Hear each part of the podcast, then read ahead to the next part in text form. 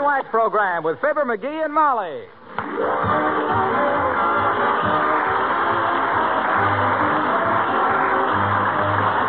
The makers of Johnson's Wax for home and industry present Fibber McGee and Molly, written by Don Quinn and Phil Leslie, with music by the King's Men and Billy Mills Orchestra.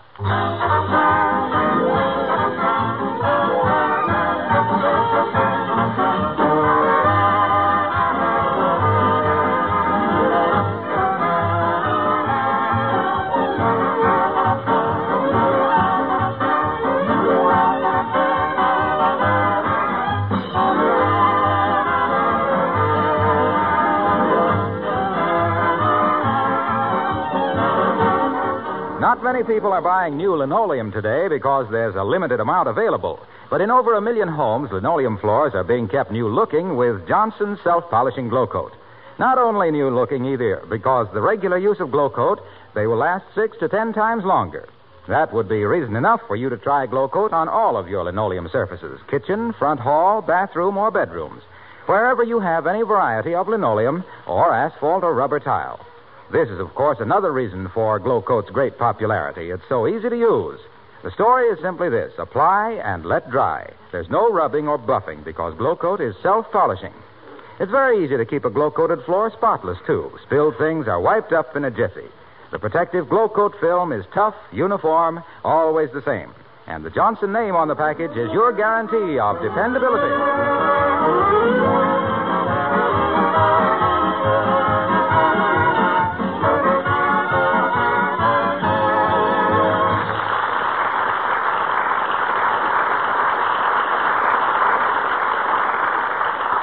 Fortunately for his wife and his close neighbors, the Squire of 79 Wistful Vista is not a profane man because he's just got his monthly bank statement. And you know what that does to Mr. McGee of Fibber McGee and Molly.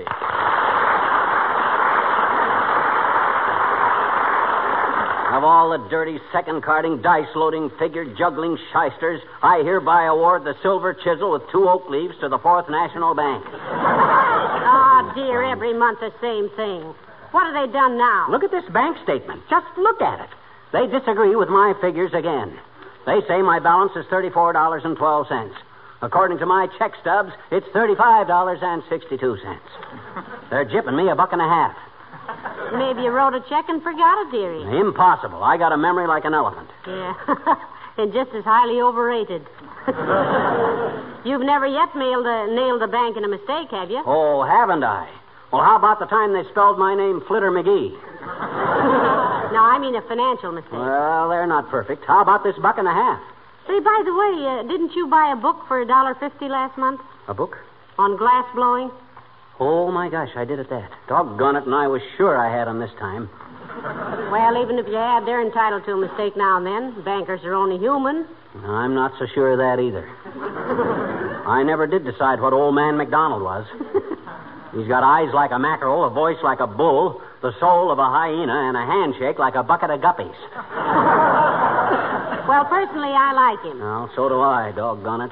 And he'd be so easy to hate, too. By the way, dearie, uh, why did you want that book on glass blowing? Oh, I had an idea to make some cute Christmas presents. Oh? I was going to blow some glass ships with bottles inside of them. it didn't work out right. You ought to buy a book on how to blow money. I'm sure you could have blown a dollar and a half more intelligently than Hello, that. Mrs. McGee. Hello, Mr. McGee. Oh, hello, Alice, dear. Hi, Alice. Hey, hey, what business do you do business with? Uh, what bank do you do business with, kid? Where do you bank your dough? In the Darling Security. The what, Alice? The Darling Security. My left stocking. Why? Oh. Oh. well, by George, I think I better try that. Then I wouldn't be getting into these rat races with the Fourth National every month. There's never been a run on the Fourth National, McGee. Alice's bank has had several. Not only that, but every once in a while I paint my stockings on with that liquid stuff. And one day after I applied it, I spent 20 minutes trying to stuff $18 into it. you can't do it. Besides stocking your dough in your sock is very inconvenient, McGee. Hmm? You have to go into a phone booth or a dark corner to make deposits and withdrawals. then I'm going to get me a money belt and carry it around my waist. Oh, well, I'll get you one for Christmas, Mr. McGee. What size belt do you wear? I wear a size. Well, never mind. I'll, I'll keep my dough under a loose brick in the fireplace. All right. Uh, were there any phone calls for me today? Oh, yes, Alice. Uh, Corporal uh, McCluskey called. He didn't leave any number, though. Oh, I've got his number, believe me. I gave him the gate. When I was a girl, Alice, I made it a point never to break up with a boy till after Christmas. Hmm. And you're not whistling Dixie, baby. you were the sweetest girl in Peoria during November and December. but what a whim of iron in January. Well, it won't do any good with McCluskey. He said when he was a child, he got stuck in a chimney, and ever since then, he's had Santa claustrophobia. Oh. But if he calls again, find out where I can call him back, and then hang up on him. Thanks very much.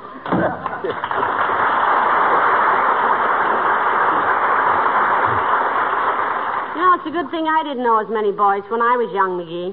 Why, Molly? Well, if I'd have had any basis for comparison, I probably wouldn't have married you and think what I'd have missed. Oh, I don't know, Tootsie. You might have married a million bucks and had a string of yachts and a summer home at Snob Harbor. I did better. I married a million laughs, one of them being a hearty snicker at Morgenthau.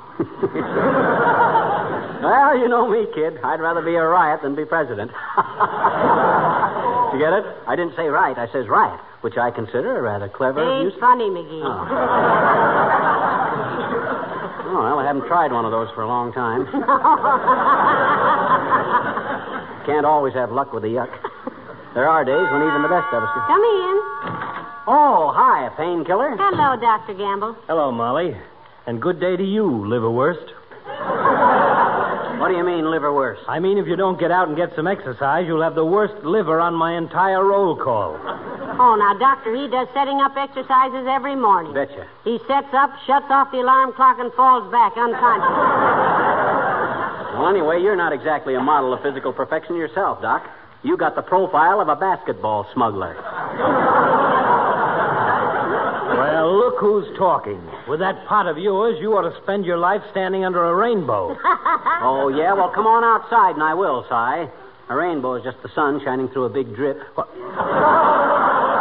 McGee, now stop it.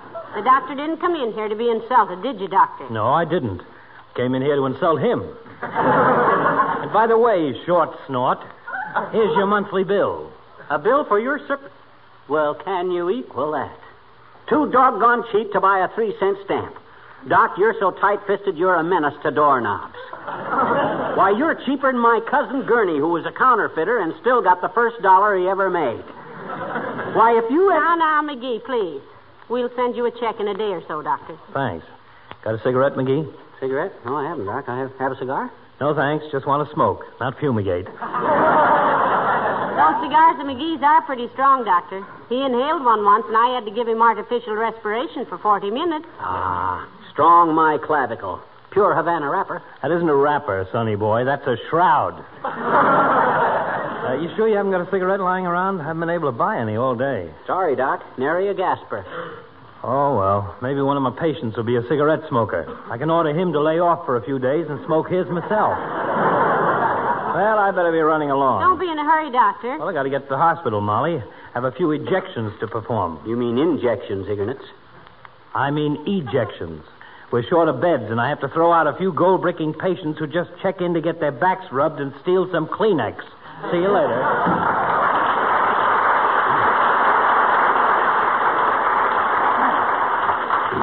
Isn't he a sweet old character? Uh, he's a tight fisted old buck hunter. That's what he is.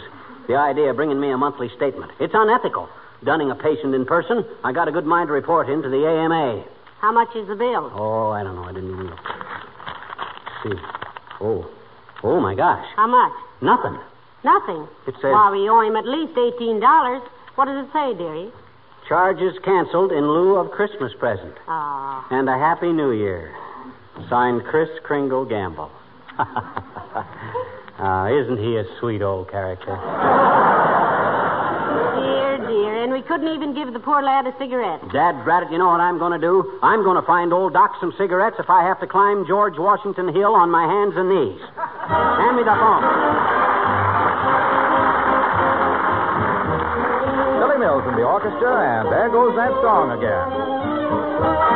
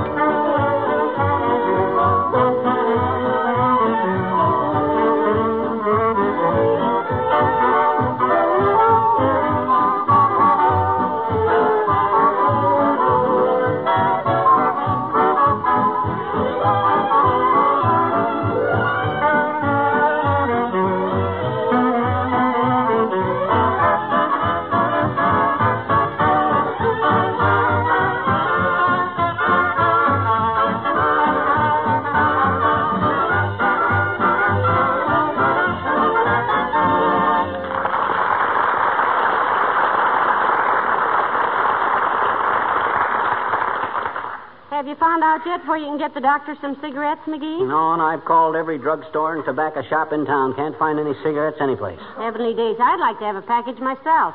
You? Why, you never smoked a cigarette in your life. I know, but that's how these shortages affect people. Huh? if somebody started a rumor that there was going to be a shortage of war bonds, why, every town in the country would buy over its quota, unquota. Well, I still got one ace in the hole to get good old Doc some cigarettes. And this is my last phone call. Hello, operator. Give me radio station WDIS. That you, Mert? Oh, dear. How's every little thing, Mert? There's eh? What's that, Mert? Your Sid kissed her, or kid sister. Went to the waves last week. Oh, good for her, McGee. How old is she? Eleven. She went fishing with her father and fell out of the boat. What's that, Mert? Okay, connect me. What's the radio station got to do with getting cigarettes for. Hello, WVIS. Let me speak to Mr. McClure, please. Yeah. Hello, Paul. Fibber McGee speaking. Remember? Oh, oh, sure you do, Paul. Went to school with you in Peoria. Huh? You didn't? He didn't what? Says he never went to school in Peoria. well, where did you go to school, Paul? Libertyville, Illinois. well, I'm afraid you got me confused with somebody else, Paul. I never been in Libertyville. This is as far fetched a way to get cigarettes as Now, I look, ever. Paul, how's chances of getting on that quiz program of yours tonight? At Smokes for Folks. The one you give cigarettes away on it. Ah, I begin to see. Yeah, yeah, that's the one. Huh? Oh, I see. Yeah. Huh? Okay, I'll be there. 645. Okay, McTavish. Thanks. You see, Molly? That's what it takes to get things. Brains and brass. But- Got to get down there at 645. We'll get supper downtown someplace after the show. And Yes, all but- I got to do is answer a few quiz questions, and boom, they hand me a carton of cigarettes. But- I always wanted a chance to make a monkey out of some of those experts. But- Offered to go on information please once, but they never answered. For a show with such a polite title, they're awful bad mannered with their mail. But- What were you saying? Never mind. I should have saved those butts for Dr. Gamble. Well, get your hat, kiddo. We haven't got much time. I better tell Beulah we'll be out for dinner. Beulah! Oh, Beulah! Roger.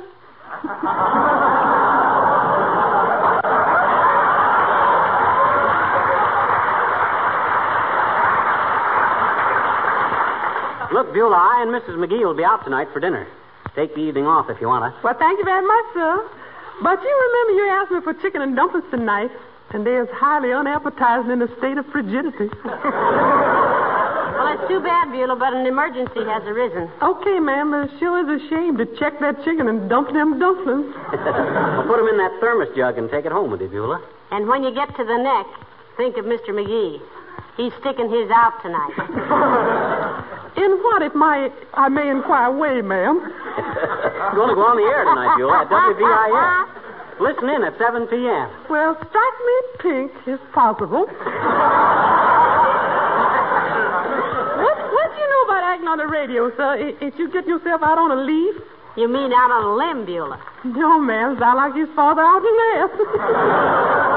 Oh, I don't know. Well, uh, to tell the truth, Beulah, he's going to appear on that quiz program, Smokes for Folks. mm. You ever been on one of them whodunits before, sir? No, well, this is a quiz show, Beulah. A whodunit is a mystery. Yes, ma'am. And begging your pardon, this one ain't going to be solved to my satisfaction until around 7.30. Uh, don't worry, Beulah. I can handle it. Oh, he's just panting to get at it, Beulah. Well, I hope I can control my breathing when I go up against that microphone. One thing I hate to have is pants in my answers. there was a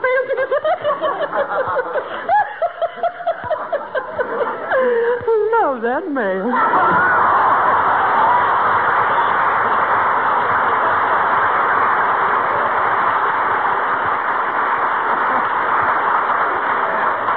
Well, I and put my face on McGee. You be sure the heat's turned down. Your cigars are out. Okay. Ah, there goes a good kid. Yes, sir. And here she comes back. I just happened to think, McGee, if you can't get two tickets for the studio, I'd just soon stay home and listen. No, to you. no, no, no. Don't worry your little bobby pins about that, Angel Puss. I'll get us in. Now, you hurry up and slink into your mate. All right, I was merely trying to be helpful. Yes, sir. A good kid. Oh, Forget my own name. My gosh, what is my name? Oh, I know. oh, for the. Now what? Come in. Hi, mister. Oh, hello there, Teeny.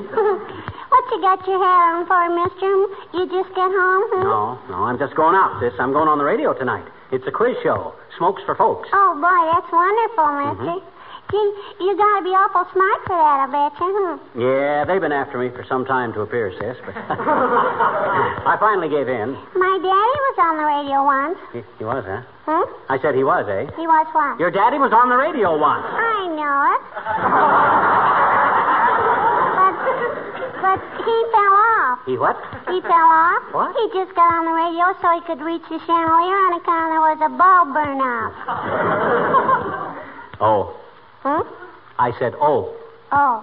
Hey, mister, I got a dandy idea, I bet you. Look, let me ask you some questions and see if you can answer them. It'll be dandy practice for you, I bet you. Shall we do it? Hmm, shall we? Hmm, shall we? Hmm, shall we? well, that's the first constructive thing you ever said, sis. Nothing like a little warm up. Fire away. Okay. Um, where does quinine come from? From the bark of the cinchona tree, sis. Oh? Though I understand they can now make it sympathetically in the laboratory. Oh. Okay. Now, till I write that down, mister. Mm-hmm. Okay. Second question. Shoot. If you had six apples and you had to divide with your brother, so he'd have two apples less than you, how many apples would you give him? Why, that's easy. I'd give him two. Gee, you're awful fast, mister. Sure. My uncle was a lightning calculator, sis.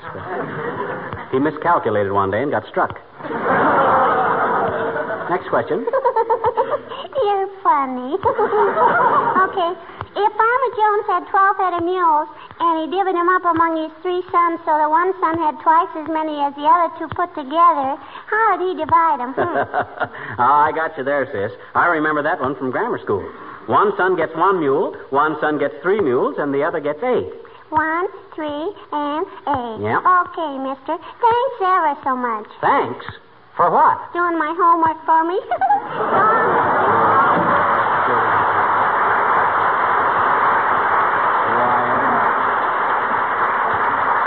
Well, I'll be a. Why, that little. Of all the. I'm all ready to go, McGee. Who are you talking to? Oh, that kid from across the street. And you, she. You know, I still think that kid is a midget. well, come on.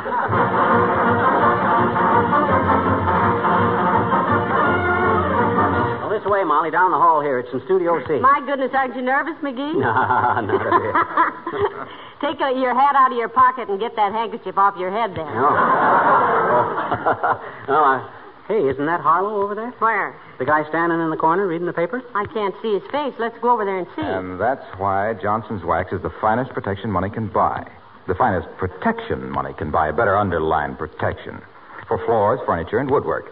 It protects against dust, dirt, dampness, slight pause here, and keeps things from. Uh, oh, Hi, Waxy. Hello, Mr. Wilcox. Uh, don't bother me now, folks. I'm rehearsing for the. Oh, hello there, Molly. Hello, pal. What are you doing here? I'm going to be one of the experts on smokes for folks, Junior. He's doing it to get some cigarettes for Dr. Gamble, Mr. Wilcox. Oh, gee, that's great. But look, if you'll excuse me, I've got to run over this sales talk before I go on the air. Oh. Now, let me see. Use Johnson's wax on windowsills, lampshades, luggage. And better say or luggage. Yeah. No, that's all right. Windowsills, lampshades, luggage. Johnson's wax seals the pores of wood and leather against the elements, and, uh... Hey, Fibber, did you say you were on Smokes for Folks? Sure. Why? Well, gee, you've only got a minute to get into the studio. Hurry up. It's right in that door there, Studio C. See you later. Oh, thanks, Junior. Come on, Molly. We'll see what Franklin P. Adams has got that I haven't got, besides a mustache.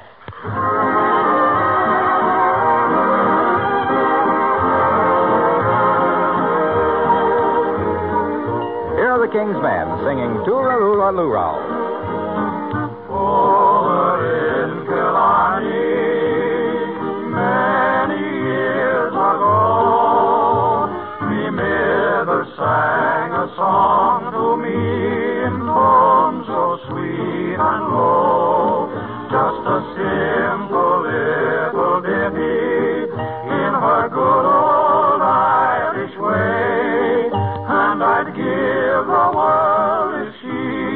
sing that song.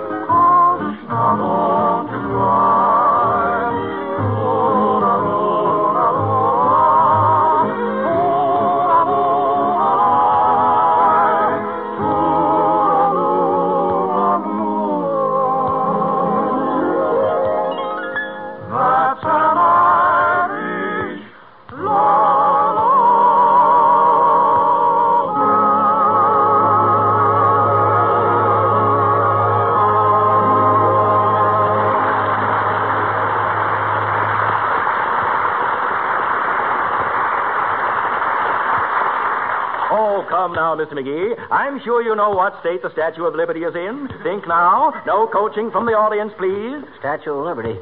Well, that's on uh, Ellis Island. And Ellis Island is. uh, Think hard, Mr. McGee. And by the way, how do you like this new jersey I'm wearing? Oh, that's very good looking. But, but don't waste my time now. I'm trying to think. You have 25 seconds left, Mr. McGee. In what state is the Statue of Liberty? McGee, it's in New. Please, no coaching. New York. Oh, I'm sorry, Mr. McGee. I think you'll find that the Statue of Liberty is on Bedloe's Island, which belongs in New Jersey. And that gives you a score of 17 against 19 for the other surviving contestant, Mr. Egbert Crabtree. You may sit down for a minute, Mr. McGee. Oh, thanks, Bud. All right, Mr. Crabtree. If you'll select your questions from the old tobacco McGee, box- you're doing wonderful. Oh, gee, I don't know, Molly. He got me with that fourth question. You mean who wrote the autobiography of Benjamin Franklin? Yeah.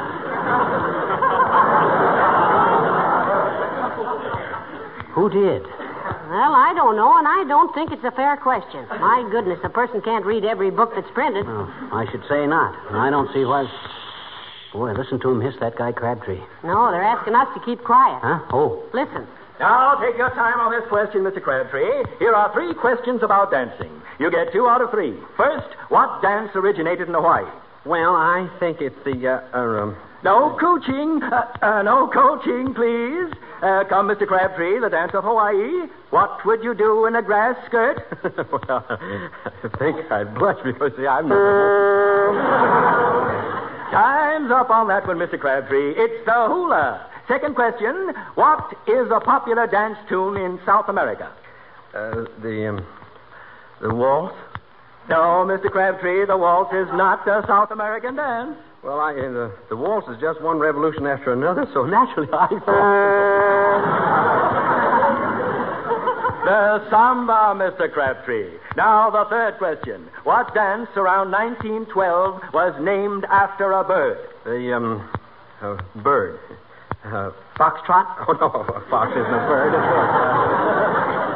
I'm talking turkey to you, Mr. Crabtree. Your time is almost up. I can't seem to think. I... Uh, oh, I'm sorry, Mr. Crabtree.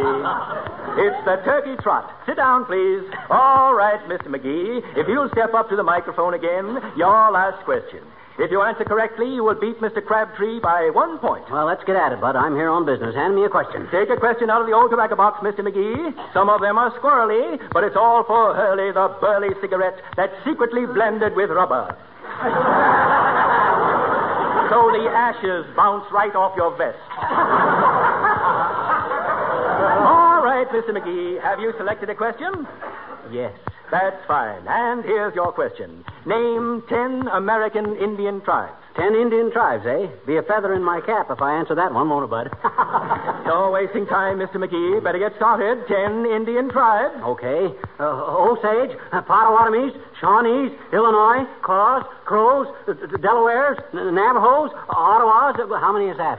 That's nine. One more to go, and you'll be the winner. Come now, one more Indian tribe. Oh, my gosh, I certainly ought to be Of course, if you lose, nobody can sue you. Sue you. Oh, why should anybody sue me? You're trying to confuse me. Thirty seconds to go, Mr. Key. One more Indian tribe. Uh, Percy! No coaching, please. Apache!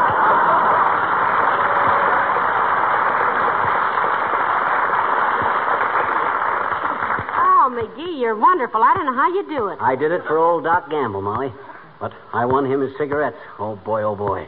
By George, when I start out to do something... Ladies and gentlemen and contestants, the Hurley Burley Tobacco Company, makers of that fine Hurley Burley cigarette, the cigarette that's quick on the draw, so round, so firm, so hard to get.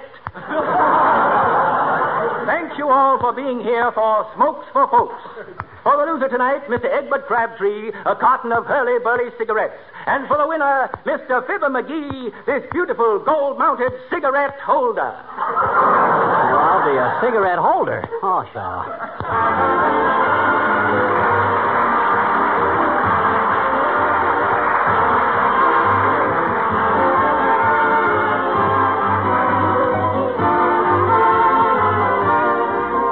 You ladies who read popular fiction must often have come across statements like this. Lydia Lush smiled as she stepped into the lovely living room with its attractive furnishings, its polished wax floors. Well, now, not meaning to be funny, why wouldn't Lydia smile when she entered such a beautiful living room? Makes you feel happy to be in beautiful surroundings. And I don't mean expensive ones either. The simplest rooms are more attractive when the surfaces of their floors, furniture, and woodwork are gleaming with wax po- polished beauty. Try it yourself, and you'll see what I mean. If it were hard work or expensive to have wax protection, you might have to think twice about it.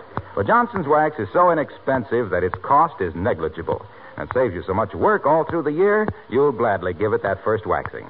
And besides making your things last longer, it gives you a healthier home because Johnson Waxed Home is a clean home. Have I said enough? Now do you know why Lydia smiled?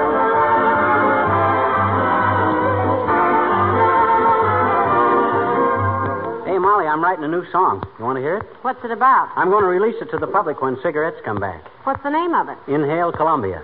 Oh. Speaking of songs, ladies and gentlemen, we've had so many requests for Ken Darby's musical setting of The Night Before Christmas. We're going to do it next week. Good night. Good night, all.